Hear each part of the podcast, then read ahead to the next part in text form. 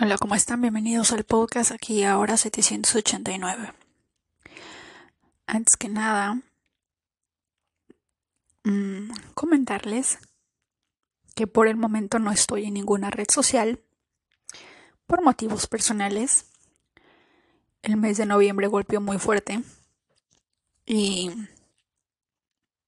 como todo escorpio, de alguna manera eh, uno prefiere sumergirse o dar ese gran salto hacia ese mar infinito de emociones para poder eh, volver a renacer o volver a salir a flote cuando de alguna manera haya sanado.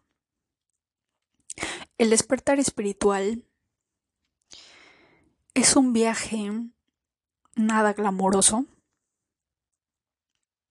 Es un viaje de continuo aprendizaje de tu ser. Si hay un libro que nos puede ayudar de alguna manera en ese despertar, es El poder de la hora. No es un libro al que puedas leer una vez, es un libro que tienes que leer o escuchar todas las veces que sean necesarias y más aún cuando uno se siente perdido en el mundo.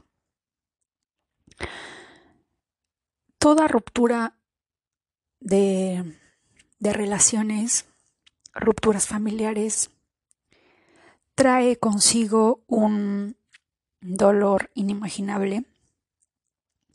Creo que cada persona alrededor del mundo, independientemente del género, sexo, identidad o religión, todos en algún momento nos hemos, entre comillas, enamorado o hemos amado a alguien. Y uno tal vez puede decir que dentro de ese amor pura de pura felicidad,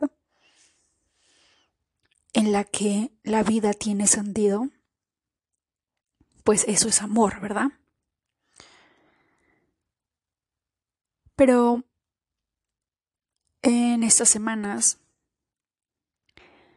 empiezo a entender que de alguna manera confundimos el amor con la exclusividad del ego.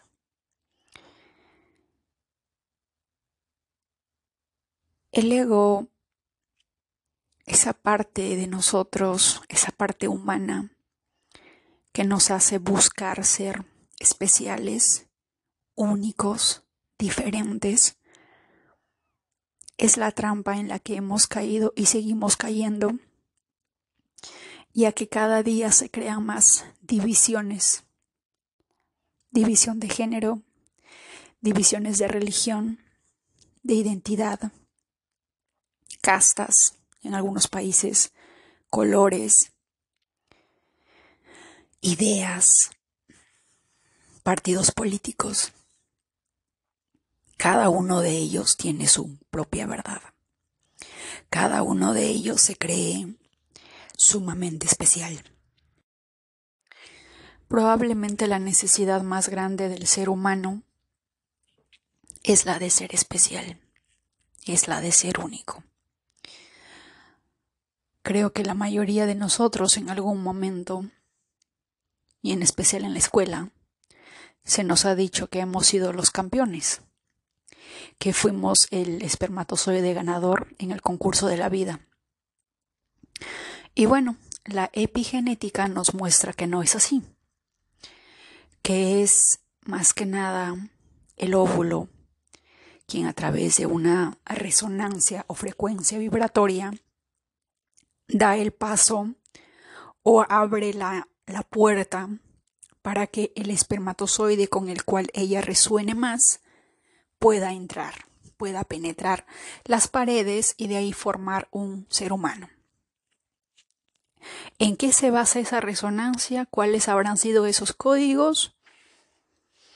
probablemente la respuesta se halla en la calidad de vida que tú tengas, en las experiencias que hayas vivido, en el lugar en el que hayas nacido y de alguna manera también el llamado que tú tengas hacia, hacia, hacia un destino en especial. Las rupturas amorosas, creo yo, que no son más que un reflejo de ese dolor en la que se refleja la división o la ruptura entre el ser y el ego, la mente en este caso. Vivimos en un mundo gobernado por la mente.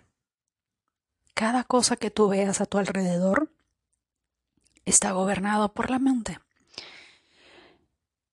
No podemos negar que la mente posee un, don único y especial de alguna manera, entre comillas, de crear grandes cosas, positivas como negativas, ya que al vivir en un, en un mundo dual,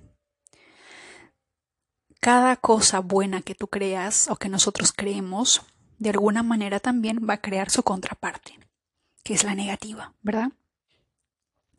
Es como cuando a alguien se le ocurrió generar em, o descubrir la pólvora porque querían, no sé, defenderse, porque querían hacer fácil eh, la construcción de caminos, descubrir nuevos minerales, pero no se dieron cuenta de que también la pólvora iba a crear bombas para generar guerras y para asesinar a millones y millones de seres humanos alrededor del mundo. ¿Verdad? Al vivir en un mundo dual, no podemos escapar de esa ley. Cada cosa tiene su contraparte. El femenino y el masculino, lo bueno y lo malo, el conocimiento y la ignorancia, ¿verdad? Pero a medida que voy caminando en este despertar espiritual, y creo que se los dije en un podcast anterior, ¿de qué nos sirve tanto conocimiento? ¿De qué nos sirve tanto chat GPT, títulos, si aún todavía las estadísticas muestran la cantidad de personas en todos los países, porque no hay ni un solo país que pueda decir que su gente es saludable, feliz, alegre, que vive en paz, o ha encontrado el equilibrio perfecto. Ninguno. Y eso es una gran muestra del de qué es lo que realmente significa vivir en un mundo gobernado por la mente. Dicen que es la naturaleza humana la que es insaciable, la que no conoce límites. Pero no es la naturaleza humana porque el cuerpo responde de alguna manera a lo que la mente hace, dice u ordena. Por lo tanto, quien en realidad no posee límite alguno es la mente. Pero una mente sin el ser nos va a llevar indudablemente a cualquier camino que vayamos no nos va no nos va a llevar ese sentido de de ser completos, ese sentido de pertenencia, ese sentido del ser. Al contrario, y creo que muchos sabemos que a través de los viajes, a través de la riqueza, a través de la pobreza, a través de irnos a Júpiter o a través de irnos a diversas otras galaxias, seguimos buscando, seguimos buscando, queremos conocer, saber, pero ¿saber qué? ¿Qué queremos saber? ¿Qué queremos encontrar? A lo largo de los años y en especial si tienes a partir de 30, 40 o 50, empiezas a entender que el significado importante de la vida o que, o que el sentimiento que empieza a formar parte de ti como tu prioridad es ese sentido de paz interior, de no querer conflictos, de no querer estar en dramas, de no querer estar en ese en ese vaivén emocional de subidas y bajadas. ¿Verdad? Pero, lastimosamente, al vivir en el plano dual, no podemos escapar de ello. Siempre les he dicho que el viaje es hacia el interior. Y nunca me voy a olvidar cuando dije que en una cuenta de TikTok. Hice un comentario en la que el mar, ese mar que nosotros vemos, puedes entrar a YouTube y puedes ver el océano, el mar. E imagínate que estás sobre él y estás a punto de saltar. Pero no sabes a dónde vas a caer. Pero tu mente te dice que podría ser peligroso, que probablemente encuentres monstruos marinos, que probablemente eh, encuentres seres horrorosos y te llena de miedo. Pareciera como si esa fuera la trampa para que no abrieras el portal del ser. ¿Por qué los seres humanos preferirían un shock eléctrico a estar consigo mismos. Porque siempre preferimos estar distraídos en una red social, viendo la televisión, viendo el celular, hablando con alguien, y no podemos estar quietos, no podemos estar con nosotros mismos. Estaba escuchando un podcast de paranormal de un de un chico mexicano que entrevistó a Alejandro González y Alejandro González, que es un ser contactado, él decía que contactaba con otros seres y que para otros seres en otros mundos hacer nada era un arte, entre comillas, en el lenguaje humano, el no hacer nada no les generaba ninguna molestia el estar de repente consigo mismos, el, simplemente estar como lo haría una planta, como lo haría un, un gato, como lo haría una piedra, simplemente estar no les molestaba del todo, no les molestaba en absolutamente nada. Encontraban felicidad, paz, armonía en ello. Nosotros no podemos decir eso porque las leyes que gobiernan este mundo son distintas a las de su mundo. Y la mente que gobierna este mundo siempre nos va a decir que hay algo por hacer, hay algo por buscar, hay algo por ir, hay algo más, hay algo más. Es lo único que sabemos que hay algo más. No sabemos qué es, pero sabemos que hay algo más. Y nos lleva por distintos caminos, por distintos lugares, a conocer diferentes personas, cuando la trampa es esa, que realmente no vamos a encontrar nada. Hay una, hay una esencia que se llama almizcle. En la mayoría de personas o fabricantes que fabrican perfumes, el almizcle es una, es una esencia seductora, muy sensual, y solamente es encontrada en los canguros. Los canguros son quienes generan este, esta esencia. Y dicen que el canguro, el canguro se, la pasa, se pasa toda la vida buscando de dónde viene ese olor tan intenso, de dónde viene ese, ese aroma tan irresistible. Y nunca lo encuentra. Y nunca sabe que es que su cuerpo lo genera está dentro de sí. Y hace que miles y millones de gurús, psicólogos, psicoterapeutas, angelólogos, coaches espirituales y etcétera, siempre nos dicen que debemos de buscar hacia adentro. Y la palabra buscar hacia adentro es tan vacía que no le encontramos sentido. ¿Cómo buscamos?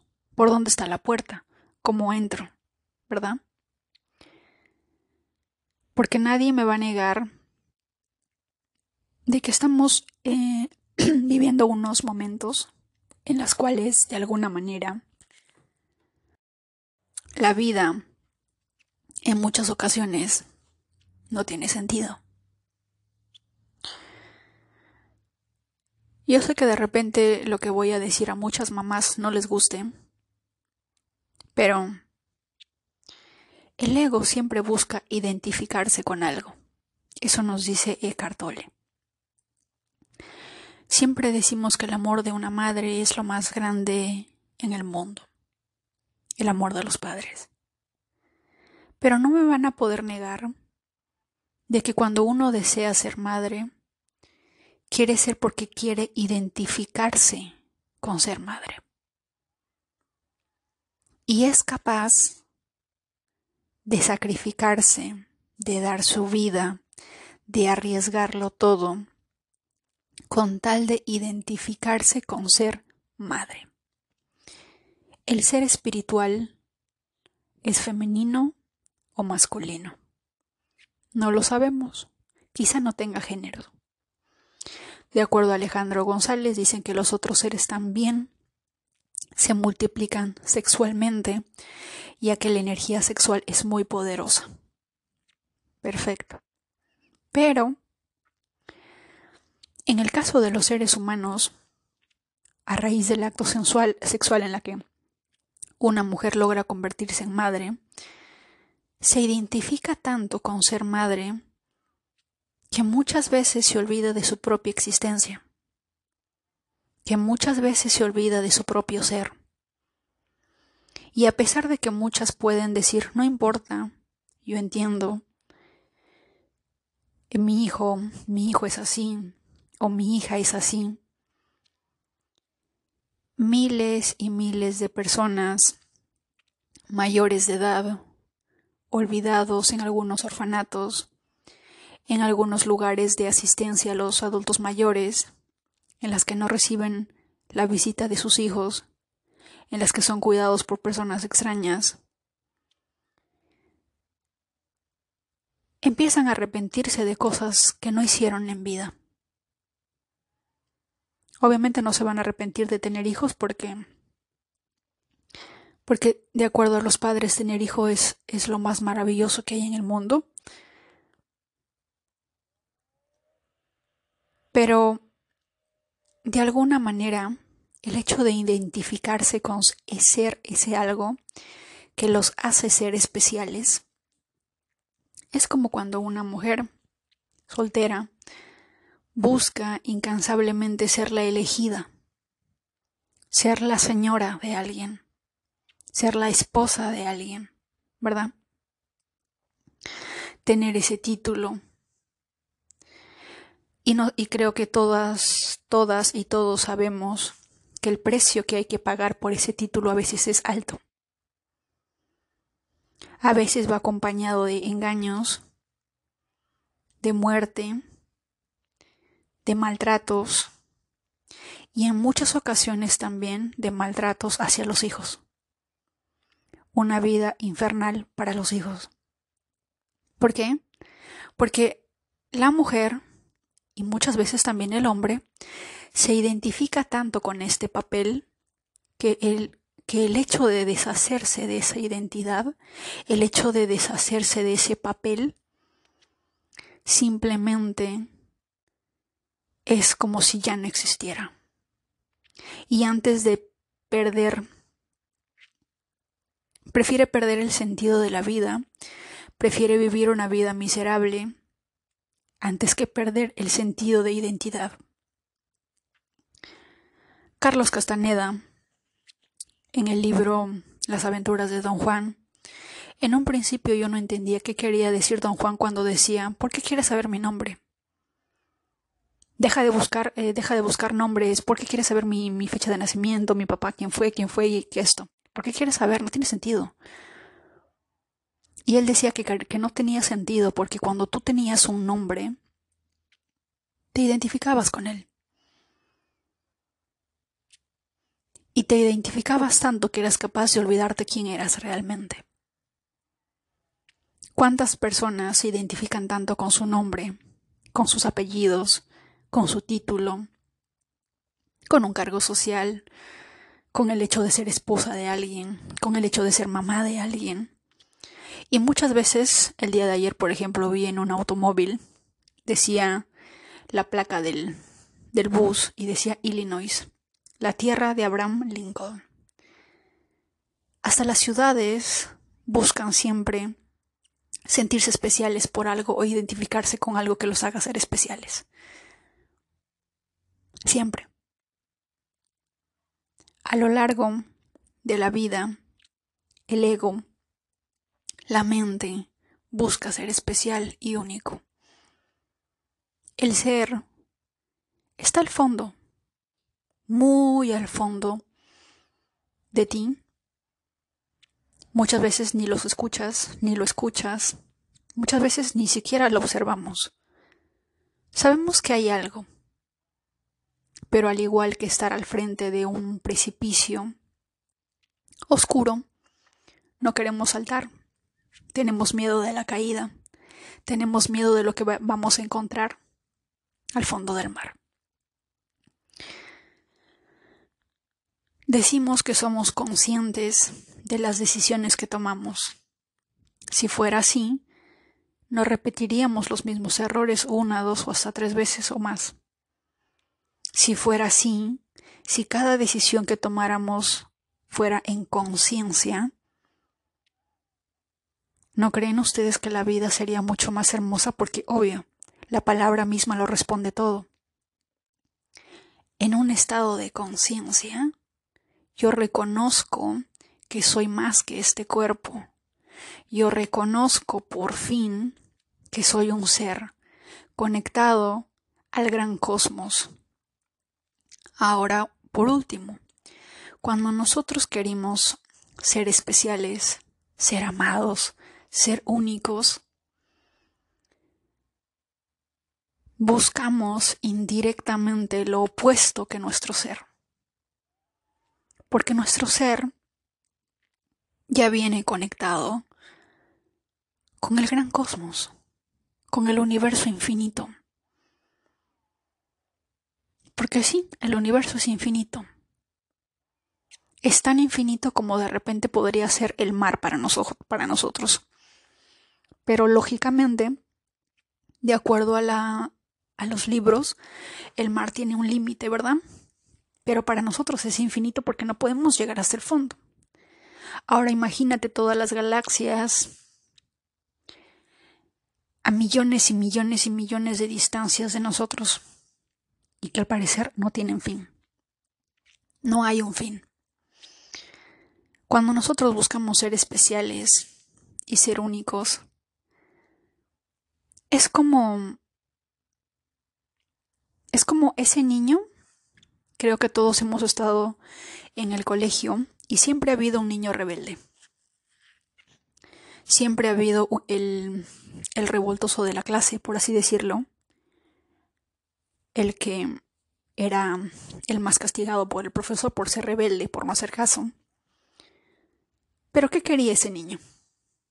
Llamar la atención ser especial. Y buscaba ser especial al costo de repente de recibir un palmetazo, de recibir un castigo, de que su padre venga al colegio, ¿verdad? A recogerlo de repente, aunque sea por una mala nota, por un pésimo comportamiento, pero esa era su manera de sentirse especial.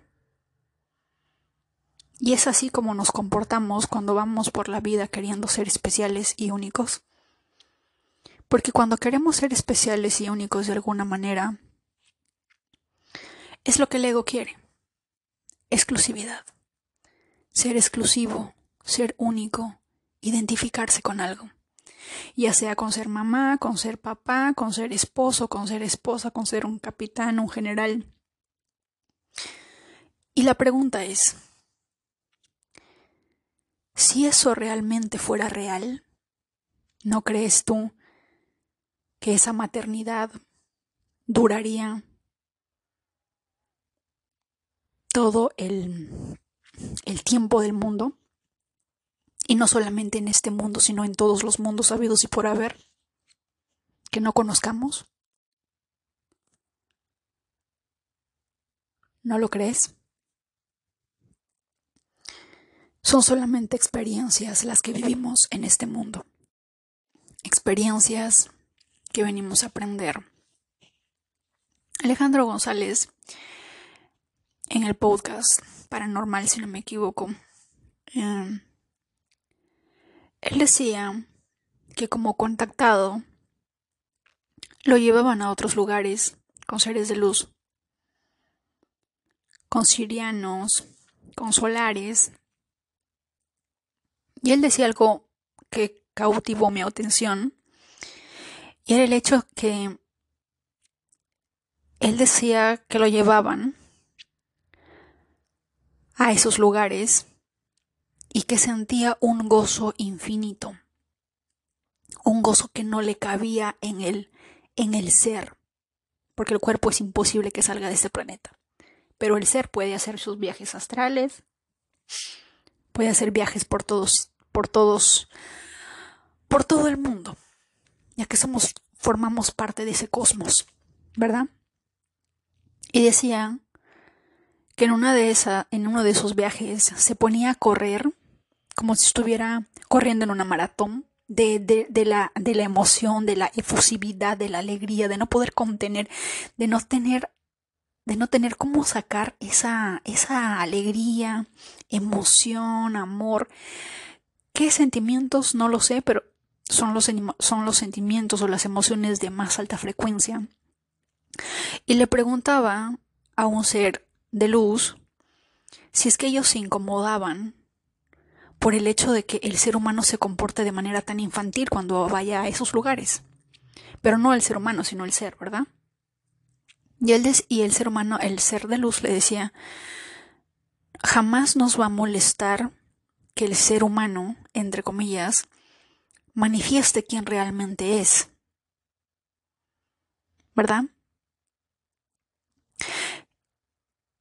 Y con eso con esa palabra que te dice manifieste quién realmente es y el hecho de que esta persona no pueda de tanta alegría que se disponga a correr, saltar y brincar en, en esos mundos, porque no cabe de la emoción, eso quiere decir que el ser humano, independientemente de qué galaxia, planeta hayamos venido, nuestra esencia, nuestro ser, posee dentro de sí esa alegría única, esa, esa, esa emoción, esas ganas de vivir, ese coraje por la vida en sí misma. Pero yo no sé si de repente porque en algún momento nos pareció aburrido estar muy felices, decidimos bajar aquí, no lo sé. Podría ser el caso. ¿verdad? Los que conocen a Jacobo Greenberg, él hablaba de que venía de Andrómeda y que era un ser evolucionado dentro de su comunidad, vayamos a decirle a los de Andrómeda, y con su amada iban experimentando el amor y las diferentes etapas de la espiritualidad en, en la más absoluta y elevada frecuencia. Y en una de esas, él y ella tomaron la decisión de que no podían más con ese amor tan tan abundante que tenían dentro de sí y dijeron, vamos a la zona prohibida del universo, donde hay un planeta que recién se está formando y donde hay seres que van a necesitar esta energía vayamos a ayudarlos, vayamos a elevar su frecuencia, vayamos a, vayamos a guiarlos. Eso fue lo que contaba Jacobo Greenberg.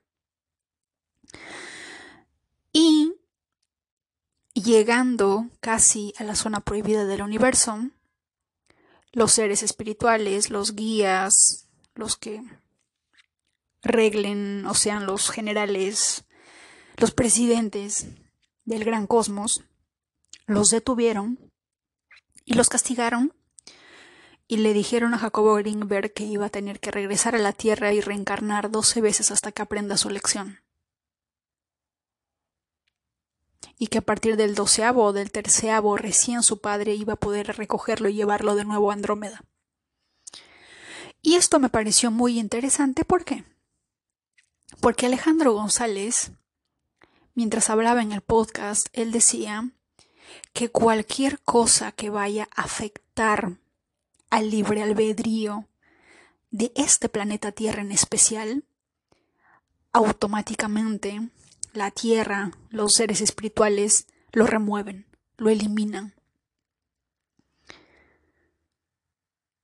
Y con eso quiero decir que si Jacobo Greenberg, a pesar del gran amor y tan interés desinteresado de ayudar a otros seres en otros planetas, entre comillas, fue castigado y enviado a la Tierra, entonces Quiere decir que de alguna manera la naturaleza del ser humano, entre comillas, porque le decimos humano porque estamos en la Tierra,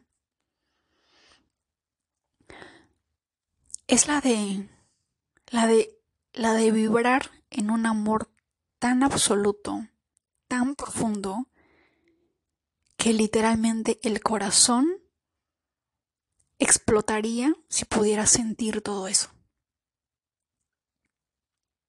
¿Verdad? Queda claro, nos queda claro, que a pesar del gran amor en las más elevadas frecuencias que podamos sentir,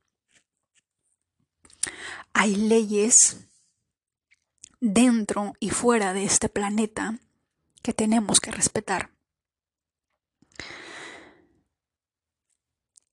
Alejandro González también nos dice que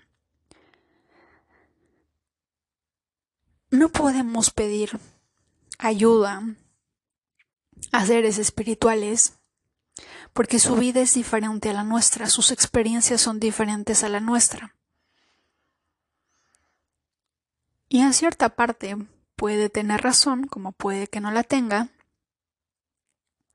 pero cuando nosotros viajamos hacia el interior, todos y cada uno de nosotros poseemos algo que se llama intuición. Sabemos, sin lugar a dudas, porque algo, ese algo que buscamos afuera, ya está conectado con nosotros y está conectado con el gran cosmos, vamos a llamarlo así, y podemos saber ¿Qué es lo que va a pasar cuando tomamos determinada acción o decisión? La intuición nos lo dice. Hay algo dentro de nosotros que nos, que nos dice si algo va a estar bien, si algo está mal, y ya podemos saber la respuesta. Pero muchas veces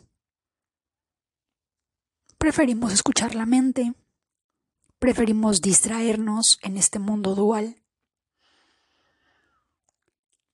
preferimos que nos distraigan porque es más divertido, es más entretenido el mundo exterior que tener que enfrentarme a mí mismo, que tener que enfrentar mi soledad, mi dolor, o quizás tal vez enfrentar mi grandeza, enfrentar la responsabilidad tan grande que tiene que tener un ser para poder darse cuenta de que todo, absolutamente todo lo que pase a su alrededor es pura responsabilidad suya. ¿Y a quién le gusta ser responsable? ¿A quién le gusta tener que ser el, el representante general o el gerente general de su propia vida? Cuando es mucho más fácil culpar a otros, cuando es mucho más fácil decir que Dios me ha olvidado, que a Dios no le importo, que el presidente solamente piensa en sí mismo, que no le interesa la clase, la clase pobre. Es más fácil, ¿verdad? Es mucho más fácil para la mente, para el ego, apuntar, señalar, juzgar.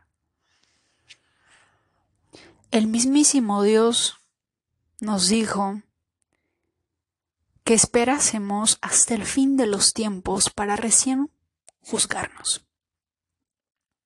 Pero nosotros, después de haber mordido la manzana, habernos dejado seducir por la serpiente, porque nos dijo, si comes de este árbol, si comes de este fruto, vas a ser más grande que Dios, porque vas a saber más que Dios.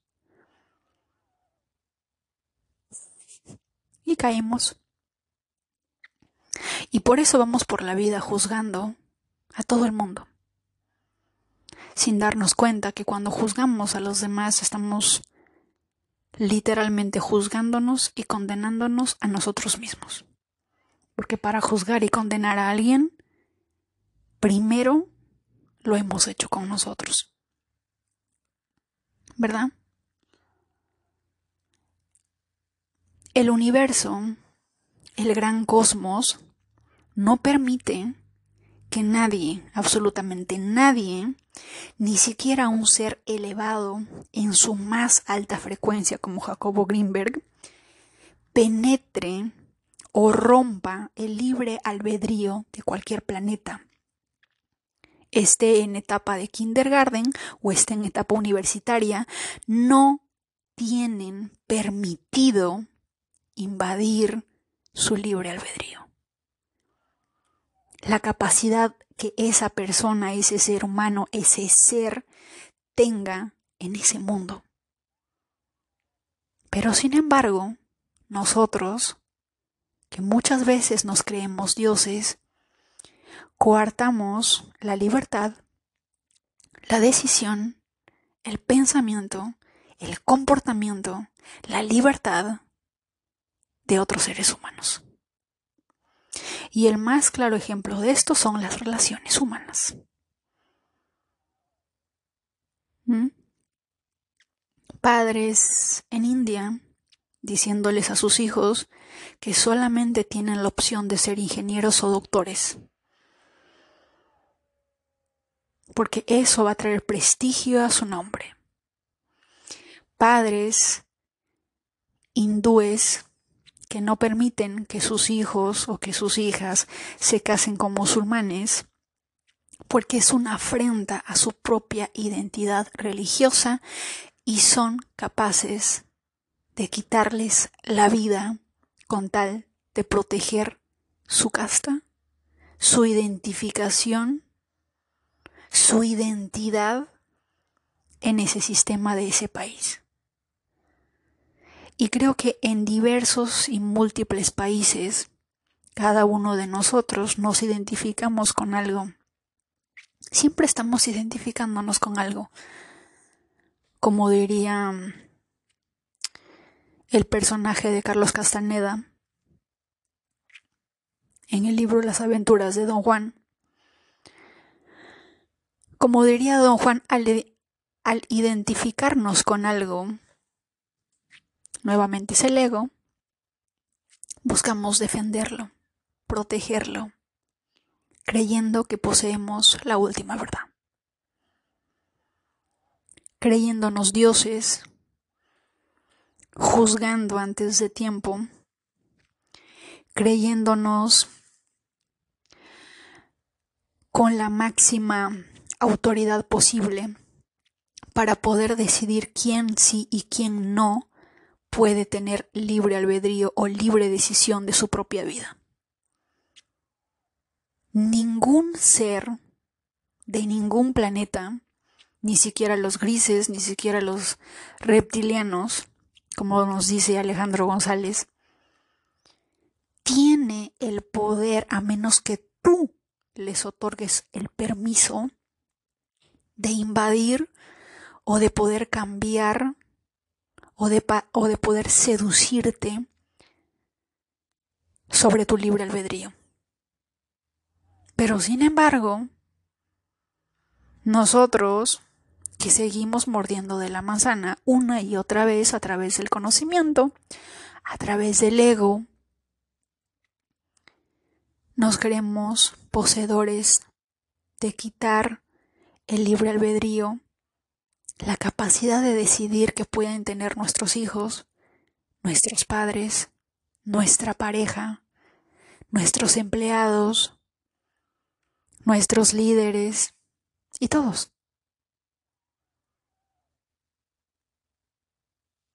¿Qué buscamos con ello? Ser especiales, ser únicos, ser importantes. Y mientras más busquemos ello, más nos dividimos del gran cosmos y más dolor nos vamos a causar a nosotros mismos y a otros seres.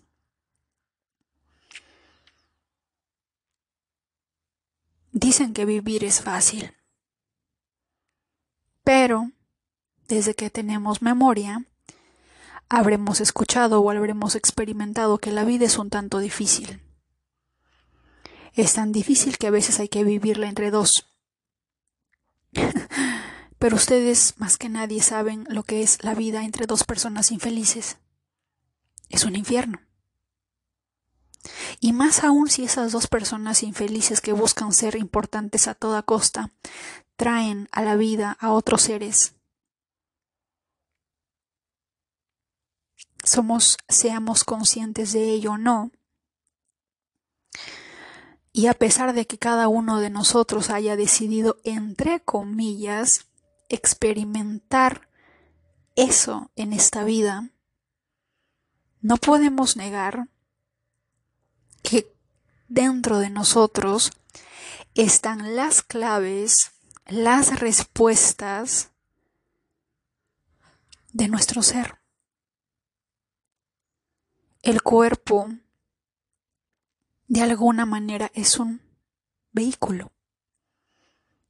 Es como una ropa que uno se pone de manera diaria para ir al trabajo.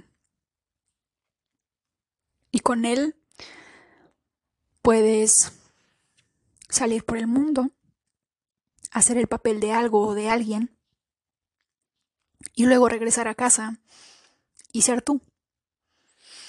Pero es solo eso.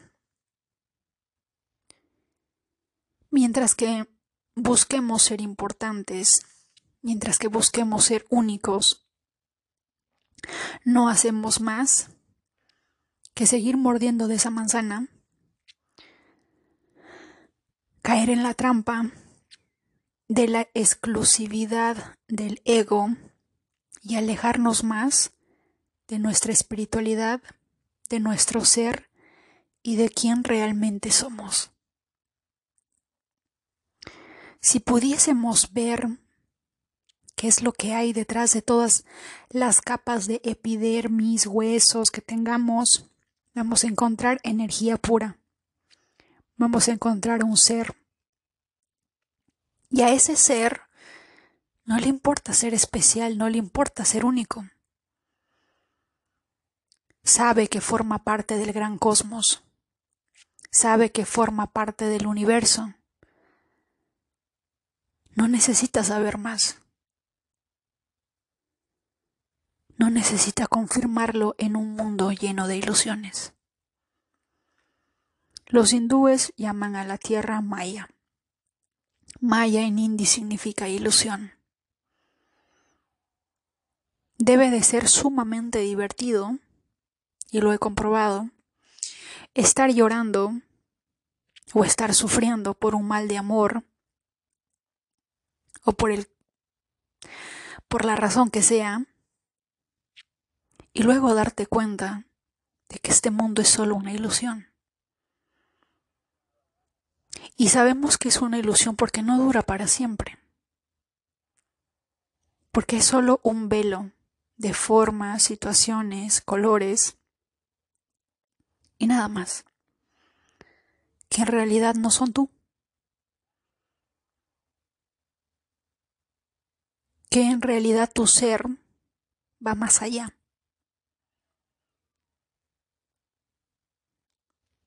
Espero que este podcast les haya gustado. Me dejan en los comentarios qué opinan, qué sienten al respecto. Y les mando un fuerte abrazo.